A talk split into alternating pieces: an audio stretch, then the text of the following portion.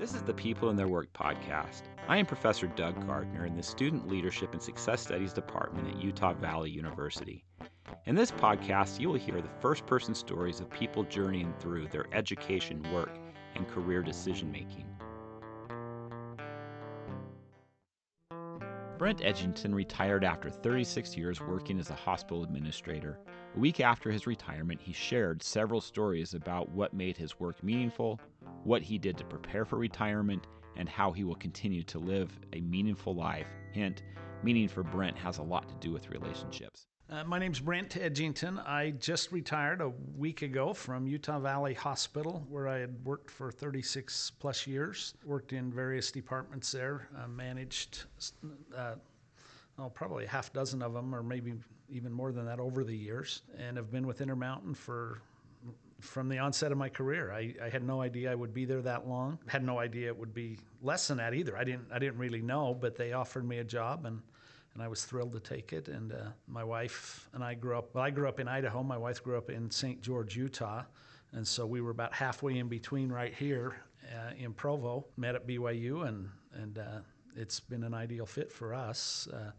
She teaches dance part time at BYU. Uh, she teaches ballroom dance. Marcy Edgington, any of you that have, are involved in ballroom dance, I'm sure would be acquainted with her. We were off, actually offered jobs the same day back in April of 1985. She's there for one more year and planning to retire sometime next summer. Uh, she wanted to make the transition a little smoother, and there were some factors in their department that made it helpful if she stuck around a little longer, and so she did. But I just retired and, and had a very enjoyable career. Started working there, like I said, I, I did an internship, started in actually 1984, did an internship there in what they called the Wellness Center, which we had an administrator that was a very health oriented individual, and he wanted to start this program where we would take care of our employees. We would do different tests on them, cholesterol tests body composition testing, blood pressure, blood sugars, all those kinds of things, just trying to determine their health, realizing that if people were taken care of, they were probably going to be better employees and they wouldn't miss work as often and those kinds of things. So they started this program back then and asked me if I would,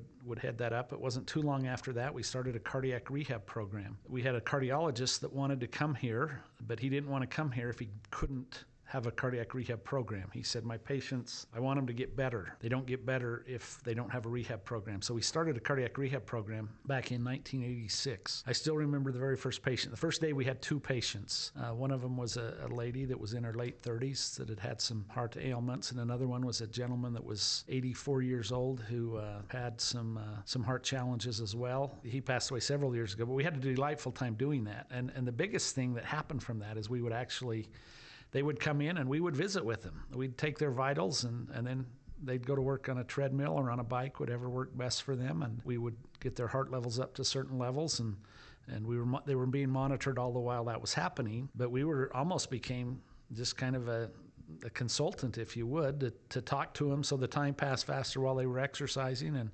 figuring things out. And, and uh, as a result of that, they would get better quite a bit quicker. And so we'd push them to certain levels, and there were certain things you had to watch for. And, we would do all of those things. But that's kind of that's kind of how my career started back in 1985, 86. We had what they called the uh, the Roger and Sybil Ferguson Wellness Institute, and it was a small facility that had previously been a doctor's office. And the Fergusons actually donated some money. Uh, they founded the diet centers in Rexburg, Idaho, and they had donated some money to Utah Valley Hospital for this purpose to help people get better. And it was a very sweet experience. That's where we started this facility. Now, in that facility, we had a half dozen treadmills, about that many bikes, some weight machines, locker room, showers, a few things like that. There wasn't much there. However, we did have, and I'm I, will go to my grave stating this that we did have, I'm confident, Utah County's first pickleball court. I don't think it was designed as a pickleball court, but it was a, a court that had lines painted on it that are actually exactly to a pickleball size court. And we had a gentleman, we only knew that because we had a gentleman that worked in dietary that had family up in Washington, and he would bring back, he, he went up there to play. Well, he went up to visit family and came back with paddles and and everything you need to play pickleball. And so we used to play pickleball there. In time, we moved into a bigger facility. That went away. Uh, and now, interestingly, about a block and a half, from my home, uh, Provo's putting in some pickleball courts, and pickleball's an awesome little game. We also had a basketball court out there, and, and, and you could hit across a tennis net. Uh, the court wasn't big enough to really play tennis on, but but kind of a fun little history there. But it was designed to help employees uh, stay healthy. It's what it was designed for originally. Um, we made some some uh, one of our first administ- the first administrator when I was there was a gentleman by the name of Mark Howard, uh, who still lives here in the county. And I say still lives; he's moved. He, he was a left Intermountain after several years and went to Las Vegas and had a highly successful career down there. Wonderful gentleman. It wasn't uncommon when Mark was a very very busy guy. You you wouldn't go to the hospital almost any time without Mark being around. Uh, on Monday afternoons at about four o'clock, he would meet with the chairman of the board, a gentleman by the name of Merrill Gappmayer, and they would play racquetball. Uh, over at the Provo Rec Center near Provo High School. They would go over there, and there there was a couple other administrators that would go with them, and they'd usually play doubles racquetball court. If they only had three of them, or if someone was in meetings, it wasn't uncommon that they would call me and invite me to come play with them. And being a loyal employee, I wanted to accommodate them, especially if it was playing racquetball or on the golf course. And so I would go over and play racquetball with them and got to know them fairly well. But Mark kind of had the philosophy, and like I said, he was an exceptional leader, but his philosophy was if I take a week off of work, nobody even knows.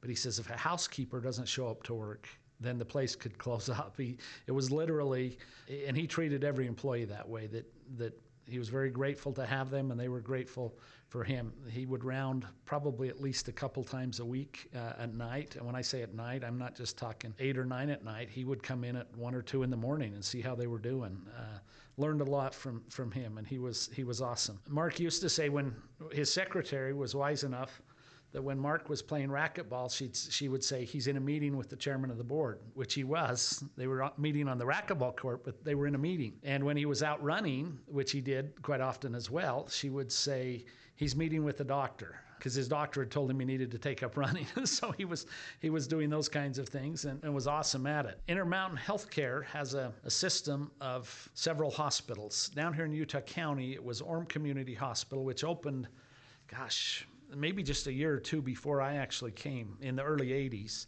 Uh, and then American Fork Hospital, which had been open for quite a while. But in the process of all this, we got involved in different races and things we had for employees. They used to have a race where you would race against the administrator of the hospital, and it was just it was for employees. Well, it was actually for anybody that wanted to come, but we would get between maybe 150 and 300 people that would come. And everyone that beat the administrator received a free pair of movie tickets. That was just part of the race. It was kind of what we did. To begin with, Craig Smedley was the administrator when I started working out there. And so we'd, we'd hold what they called the Craig Classic. Years later, when Craig had left, they ran what they called the Keith Classic when Keith Alexander was the administrator. That was kind of easy because Craig and Keith both go with Classic. Mike came in as the administrator and they changed it to Mike's Mad Dash. That race, through an administrator we had at Utah Valley Hospital by the name of Kevin Brooks, that race has now evolved into what they call the American Fork Canyon Run Against Cancer. The, the last time they ran it, I think it was around 4,500 entrants, and it was a half marathon from up Tibble Fork Canyon down to, it finished uh, at Art Dye Park in American Fork, not too far from the hospital, but a little ways away. And they would raise money, and all the proceeds from that would go to, to cancer research. So just some fun things with that. It was interesting to me, though, as I, you know, we, I would do this, these little runs, the you know Keith Classic, Craig Classic, Mike's Mad Dash, and we'd get you know two or three hundred people and feel good about it and pat ourselves on the back and well done. And then Kevin Brooks, one of our administrators at Utah Valley Hospital, uh, who was an assistant administrator at one point, became the administrator later. He came in and said, I think this can become much bigger. And that's where we started that. Now, he had a different vision than I had by a long, long way. I, I couldn't even imagine uh, what he did. I mean, in terms of you know, they'd have to get 60 buses to haul everybody up the canyon and make it all happen. He had a very different vision than I did, and I'm grateful that he was in a position to do what he did versus me being in the position doing what I did, because I'm confident I wouldn't have felt confident going about doing what he was doing uh, in the position that I was in. But as an administrator backing it, uh, it was a very nice thing to do. In the late 80s, we actually started an OptiFast program. most of you probably would have never heard of that, but Back in the late 80s, Oprah Winfrey lost a lot of weight on a program called OptiFast. It was a program that entailed uh, just drinking protein shakes. It would be a minimum of, or a, a maximum of about 800 calories a, a day that someone would ingest, and, and they found some pretty good success with that. Uh, once Oprah Winfrey did it and became it became famous, virtually all the hospitals started it up. They would come in and see a, a doctor, make sure everything was okay. They'd see a doctor on a weekly basis. The biggest help, I think, was probably the therapy sessions that they would go into. Uh, they'd go in with a therapist and and try to figure out how am I doing, what am I doing, and, and this wasn't an individual therapy. This was a group therapy of probably uh, anywhere from 10 to 15 patients that they would meet with and they'd discuss things and how are we doing that sort of stuff so that that happened then and then my family came along uh, had a son in 1987 my wife and i lived in a little one bedroom apartment on uh, address was 721 West Center Street in Provo. I just drove by it the other day. It was a very small place. I dare say it wasn't more than about 400 square feet, maybe at max. Uh, but we lived there for the first year of our marriage, and it was awesome. Uh, we then moved up to Orem to a little two bedroom apartment. That's where we had our first child, who, whose name is Tanner. Uh, Tanner is now 34 years old and, was born, well, we didn't know this when he was born, but three of my four children have learning disabilities. It's called Fragile X syndrome, which we'd never heard of, and I don't think they really even kind of discovered it until maybe early 90s. Uh, but it's a genetic disorder that comes from my wife's grandfather uh, that we didn't know about that makes it's kind of like they say a, almost like having a broken record it just continues to repeat things and so they there's certain things that they can't pick up on uh, they just don't click in their mind and so uh, anyway we we ended up things became more important to us than money, I guess, and, and, and prestige and all that sort of stuff. Long story short, uh, about a month before we had our, our next child, who, whose name is Allie, uh, we ended up moving into a new home. And, and that it was built in the Grandview area. Uh, we, we actually had a lot up in Orem, not far from University Mall.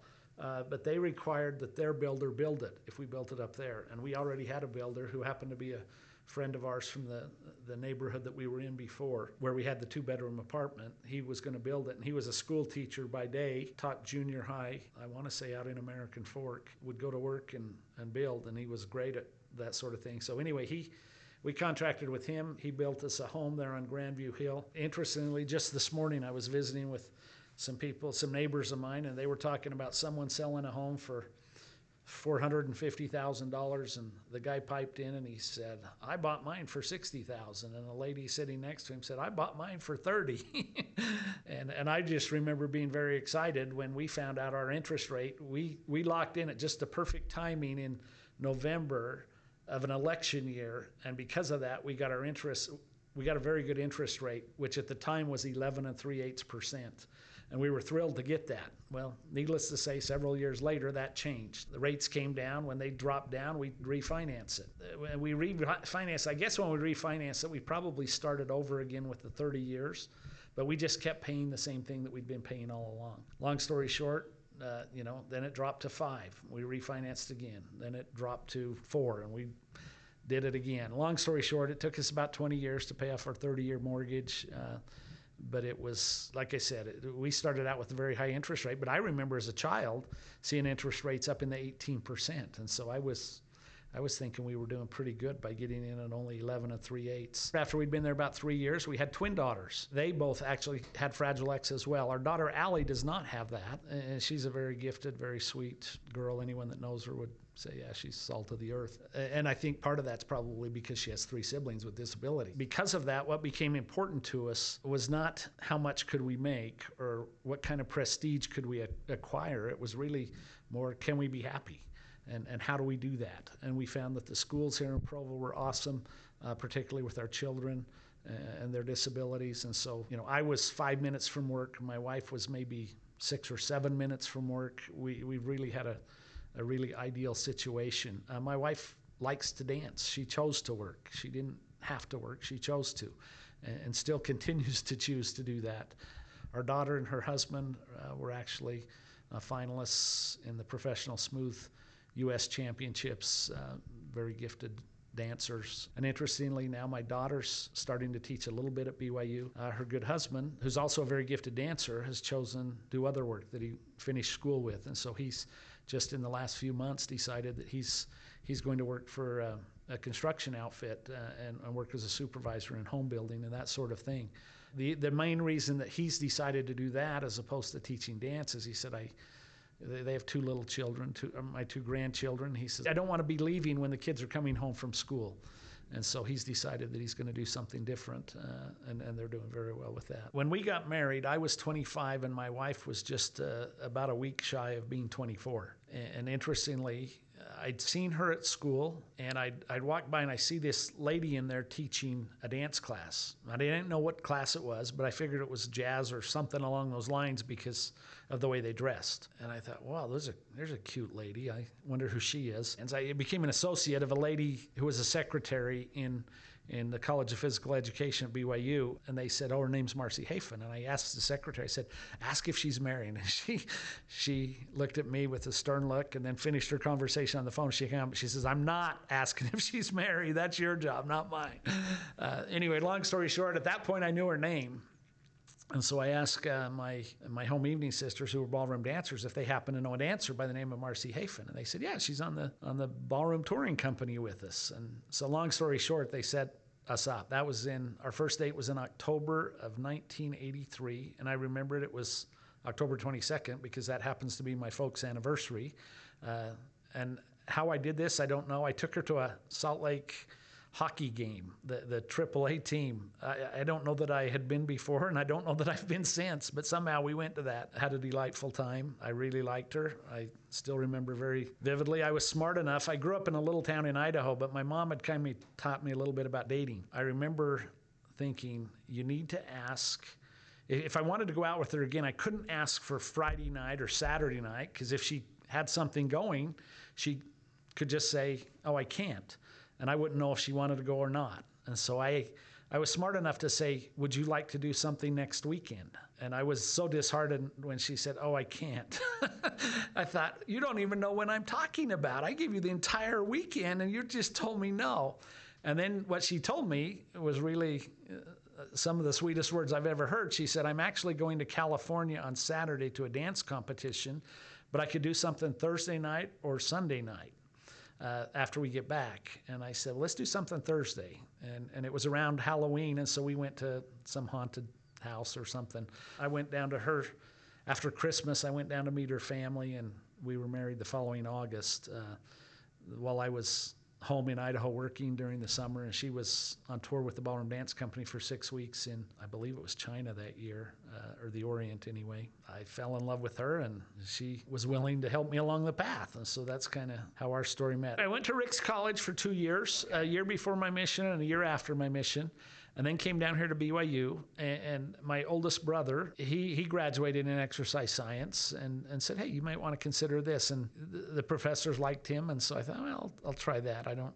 I didn't have anything in mind. That was back before computers were really even a, thing. Decided to go into that, and so I was doing working on a graduate degree in health sciences when my wife and I met. Uh, she was happened to be uh, teaching dance. Uh, she was a student teacher is what she was. She wasn't faculty at that point, and then she became adjunct faculty and has been that ever since. But it was simply that it, it seemed to work for us. We've been fine financially in a lot of the world standards. We, people probably say, how can you do that? But we didn't you know, we, I don't think we ever wanted for much. Uh, part of that's we kind of, my wife and I came from very similar backgrounds, or we didn't need a lot either.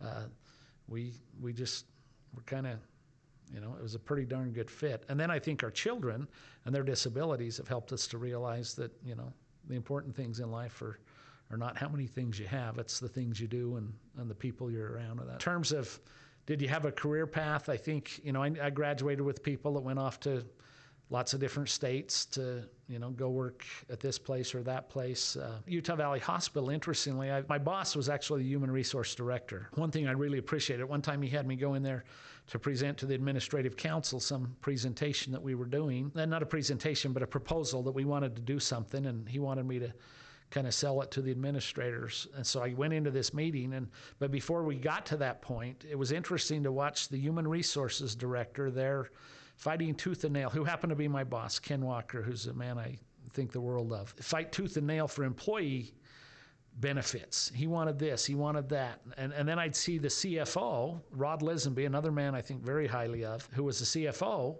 arguing why they couldn't do that. And I thought, this is a perfect, this is how it should be. Here's the HR guy fighting for benefits. Here's the finance guy fighting for finances. And, and they're both doing what they should be doing. Several years after that, I guess, uh, maybe 10 years after that, they made some changes. Ken retired, and, and they brought in someone from Human Resources that was brought in more or less to kind of I think get us more in line with what the rest of the system was doing. But I remember thinking, oh, that's that's unfortunate that human resources doesn't have a real advocate for them now for the employees in a system that big, as big as Intermountain Healthcare is now. I think there's 40 plus thousand employees. You can't do it the way that it used to be done and be successful with it. It you know you just can't. Uh, so I understand why those things changed, but those that's one of the reasons we call those the good old days. Uh, it was back when if I'm not mistaken, if you'd worked there 35 years, they would send you on a cruise, you and your spouse. You know, that was just out of their budget, I guess. There weren't many people back then that were doing that. Now there's a lot of them that are retiring with that kind of experience. So, you know, I understand the reasons why they've changed, but it, uh, it's, it's, it's been an interesting ride seeing that. But in the, being the human resource director, he used to ask us to, uh, we would have to help with new employee orientation, which they would have a weekly basis. I, I, was part of that because I worked for him and he could tell me what to do. And so we would go in and we'd welcome employees and talk to them about why we do this and why we do that and how we do this and how we do that and all those kinds of things. And it was always a very fun experience. As part of this, they would have a little video. The process of that, uh, they had me play like I was Jay Leno. Uh, and and and so we would go out and interview employees about this and that and talk about why you don't stick your arm into an elevator door that's closing and they do the you know with the photography they could make it look like a guy stuck his arm through there and then show him again and he's missing his right arm that sort of stuff. They used to do some fun stuff like that. Uh, back when we were a smaller department smaller area but in the process of all that i ended up being asked to head up Intermountain University, which is our educational department there. And so I did that for several years. Then they, they felt like they needed a nurse to do that. And so they asked me to work with IV therapy. And IV therapy, you're really working with, you know, it's nurses working directly with patients who need IV therapy on a quite often, you know, two, three times a week or every few months. It, it just varied based on the patient. But working with nurses, and so I they asked me to do that. Uh, that was really, I think, in part, I think it was more of a we want someone to kind of represent them as a manager, not necessarily you know anything about it. They need a manager, and they had a supervisor, and they said we need someone to be the manager. Would you help take that on as well? And so I.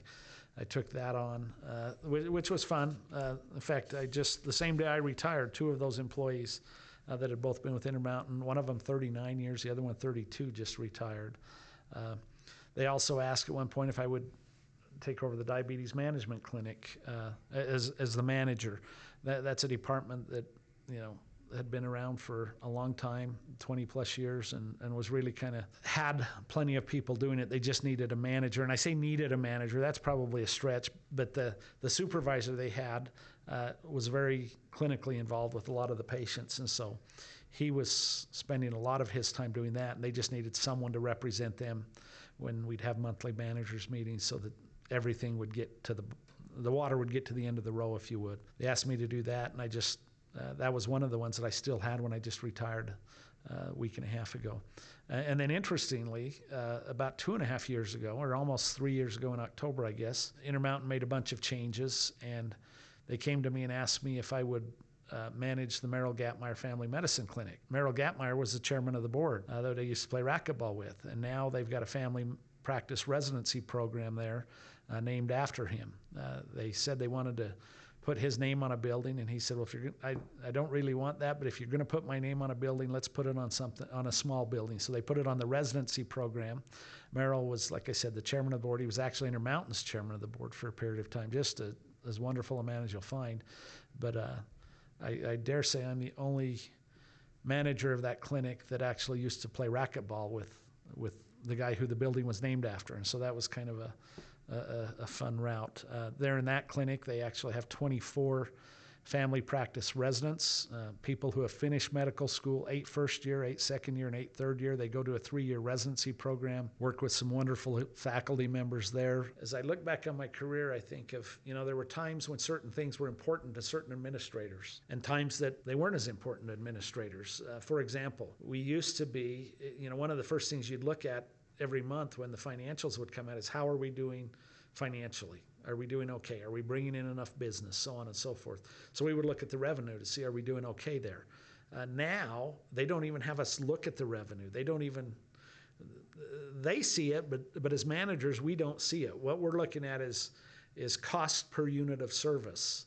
Uh, it used to be that if the hospital was full of patients, then that was always a good thing because there was plenty of revenue flowing in.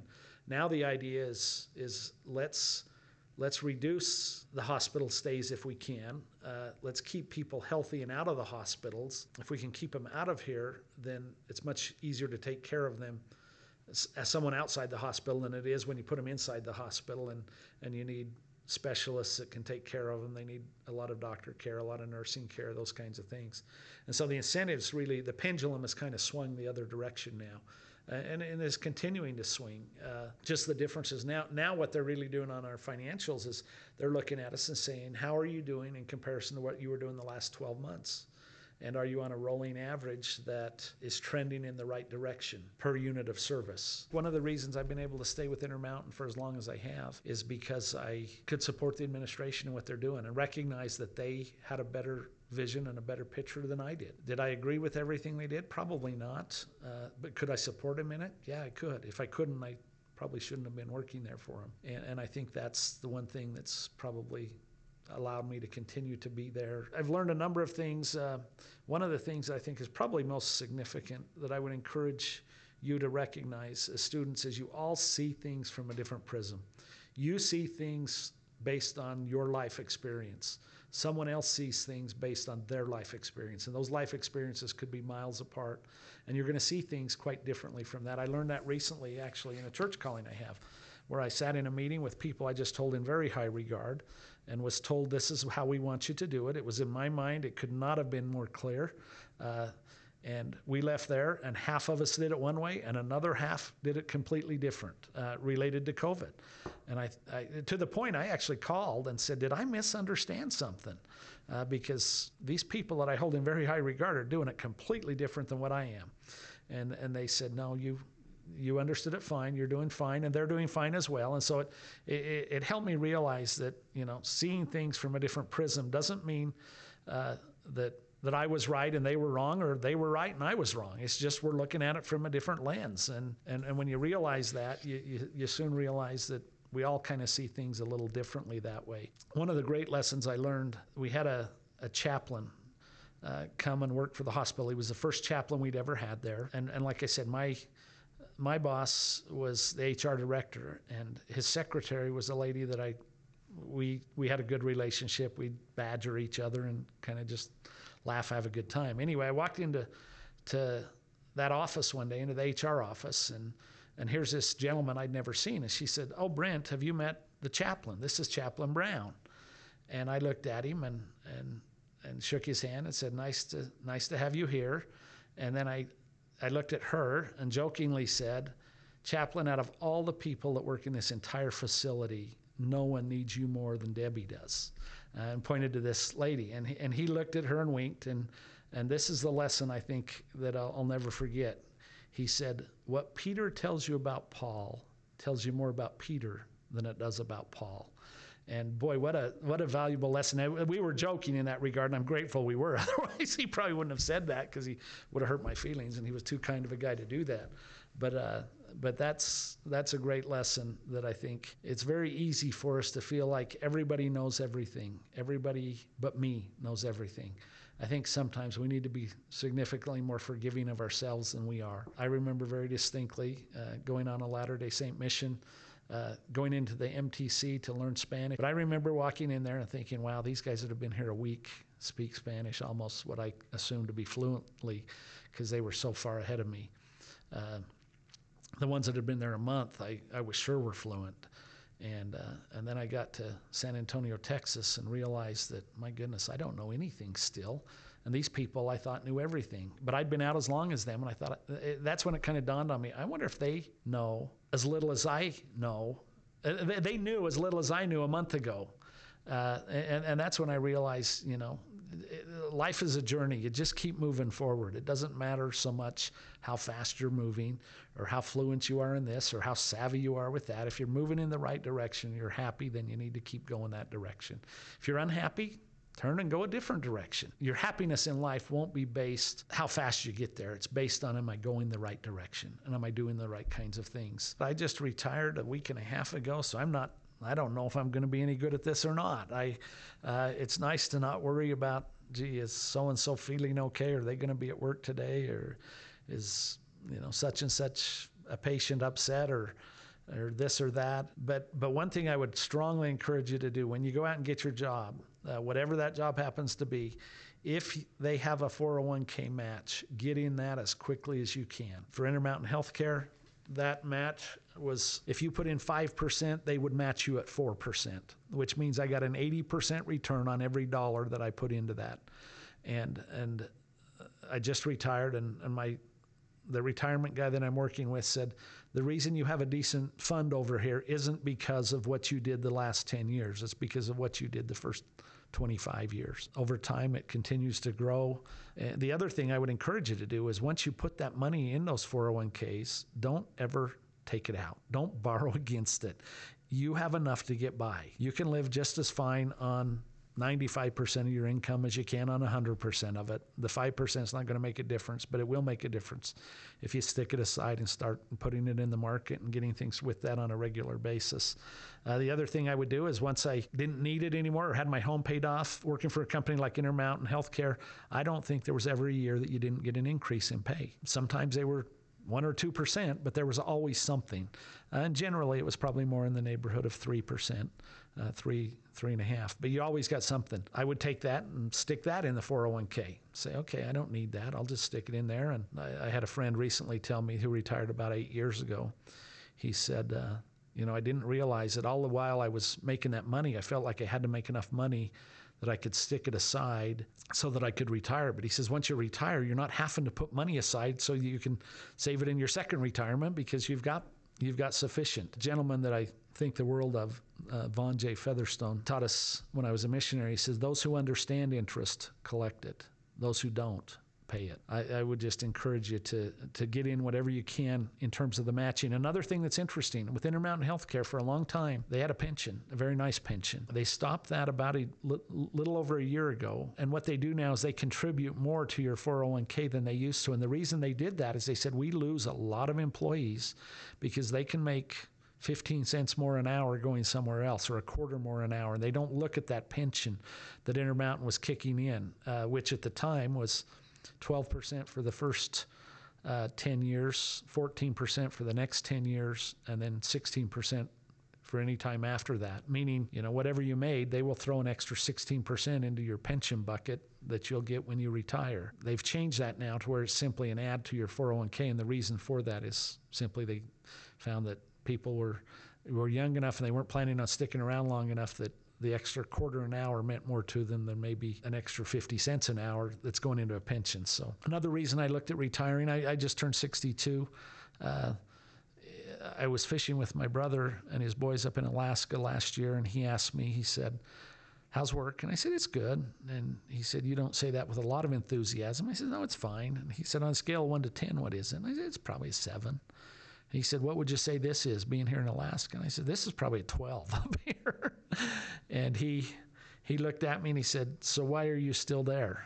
And and I got to thinking, you know, I, I probably that's worth considering. And another thing I thought about is I thought someone with more passion, someone with more understanding, uh, someone that's more willing to maybe jump through all the right hoops uh, should should do this. My mother taught us when we were kids to take your date home while she's still having a good time.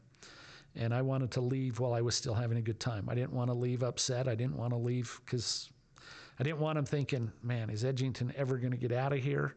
I, I, don't think they thought that, but but I wanted to leave on my terms when I, uh, and, and, I did, and, and I'm happy about it. I, uh, you know, it's it's nice to to be in the situation I'm in. Keep in mind that it comes much faster than you realize. I, I would say include your family. Look at what's most important to you and say, you know, does this accomplish this? If I'm miserable, but I'm making a lot of money, is that worth it? It may be to you. It wasn't to me. And, so it becomes a matter of simply looking at it and saying, you know, what's most important to me? How can I be the happiest? And then figuring it out from there. One thing I would suggest that you recognize is in today's world, uh, it's highly unlikely that someone will stay with the same company for 36 years.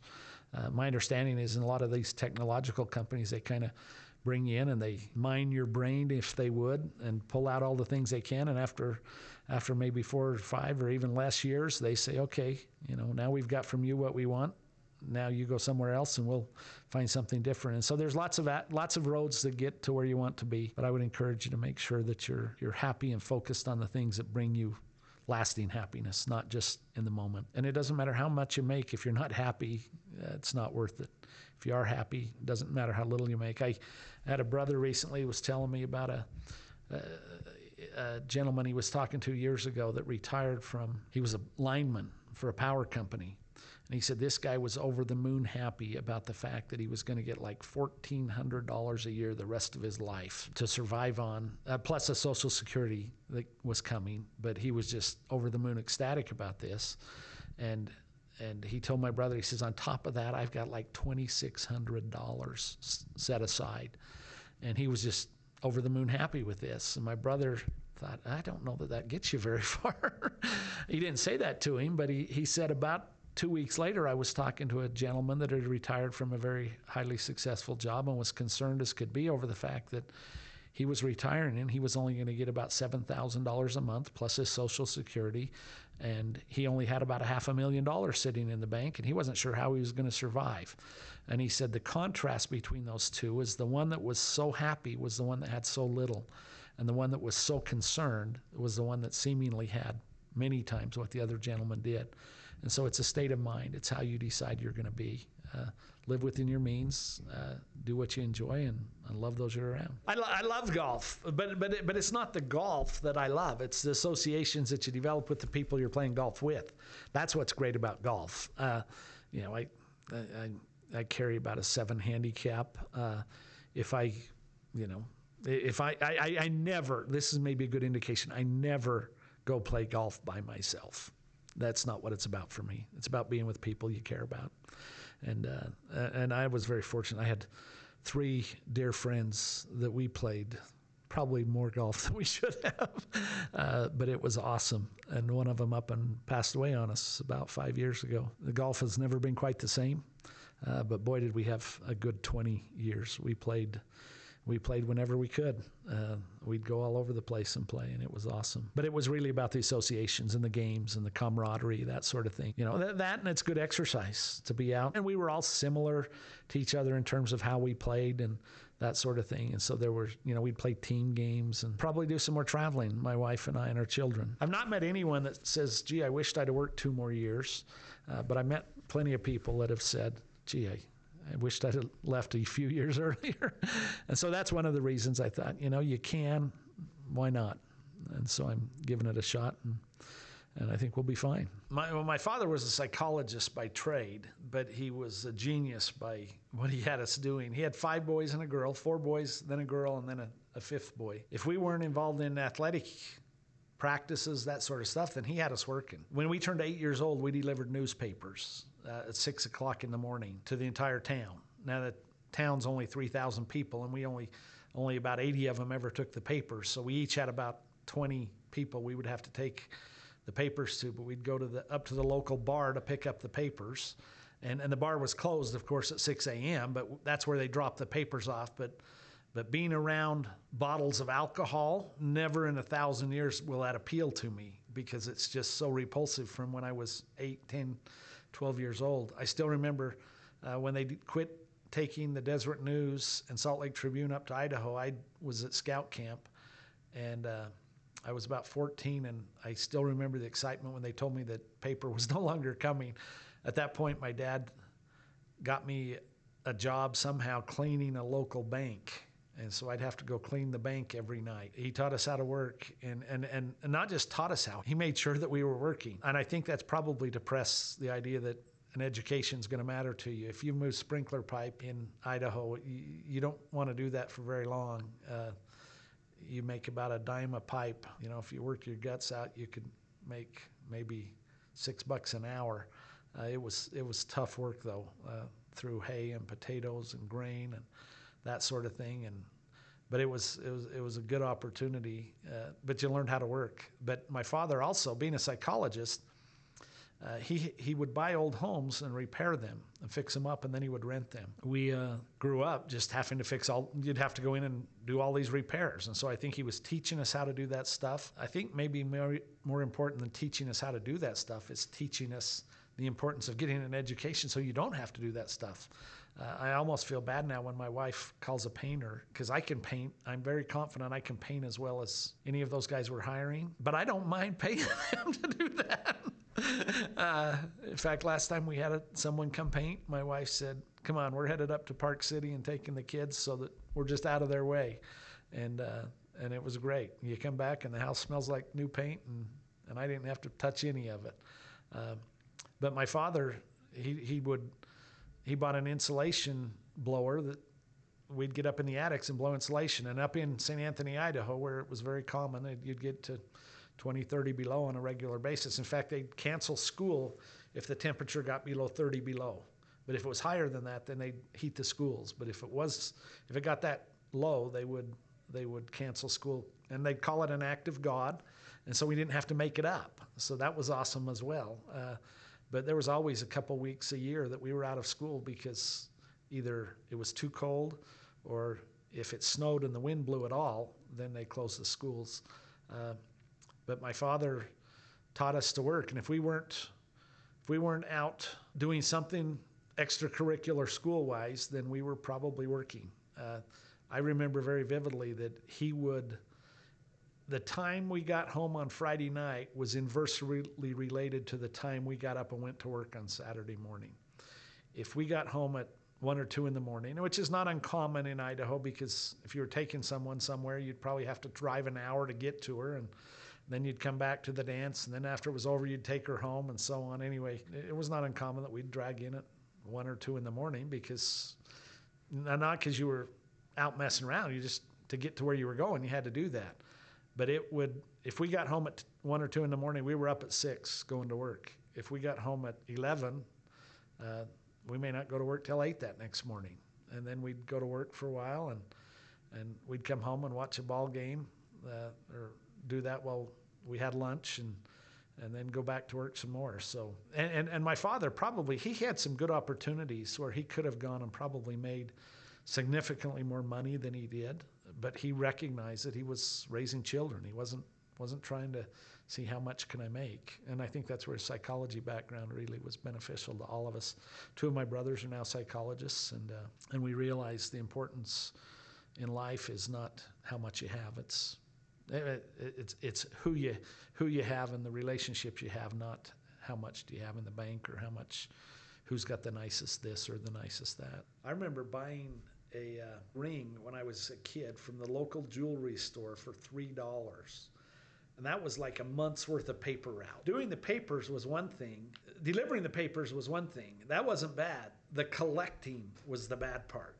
You'd have to go collect from these people. Um, most of them were always very good. And, and, but you'd have to go every month, and they'd give you the three bucks for the newspaper for the month. Uh, and sometimes they'd throw in an extra 50 cents or an extra dollar. Uh, but in large part, it was it was you were just collecting for it. And I still remember, I still remember. I almost feel badly about this. I remember the gentleman that I could never get to pay me, and and, and three bucks was kind of like that's all I made in a month. And so if he didn't if he didn't pay me, then I didn't get, I didn't make anything that month. He actually, well, I'm not going to say that because I don't want to. He, uh, he actually died uh, when I was about 17 from a natural disaster back that way, and I, I still remember feeling bad that I didn't feel more bad that he had done that. But he just, he, he didn't ever have any money when I stopped or he couldn't find his checkbook or that sort of thing. And uh, but those were lessons that as kids you learn very well. But I remember buying a ring and uh, and I couldn't I, I, I bought it and I don't know why a ring mattered to me then, but I lost it when I was out playing basketball in the first day or two, and I was just heart sick. And, I, I went down into my room and I prayed. I said, Heavenly Father, I want to find this ring. And somehow I got up from that and walked over about a block and a half uh, to an outside a basketball court in someone's driveway uh, that we'd been at the day before. And I'll be darned if the ring wasn't sitting right there. I still remember that was the first time I said, okay, this stuff really works. And so it was kind of kind of fun. But yeah, collecting the newspaper money was was more challenge, far more challenging than uh, than doing it. But we had to do that. We had to pay. You know, we'd get the bill for the papers, and we'd have to send it. We'd have to pay for the papers, and so yeah, I, I still remember the Mr. Garrett. Uh, he was a high school biology teacher, and he he uh, he was a his wife had passed away. He was a single gentleman, but we'd also mow his lawn, and uh, and and and back then you you edged the lawn too, but you edged it with little hand clippers, and so you'd get down on your hands and knees and go around and clip the edges. And uh, but I remember every Christmas he'd always he'd give us a five dollar tip plus he'd give us a box of cherry cordials, our very own box. So you got like 16 of your own chocolates and I think we we saved them so long they probably weren't any good, but they were your own,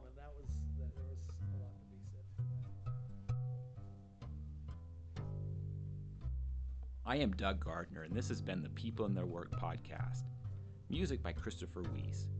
Images are from the UVU Roots of Knowledge stained glass exhibit by Holdman Studios.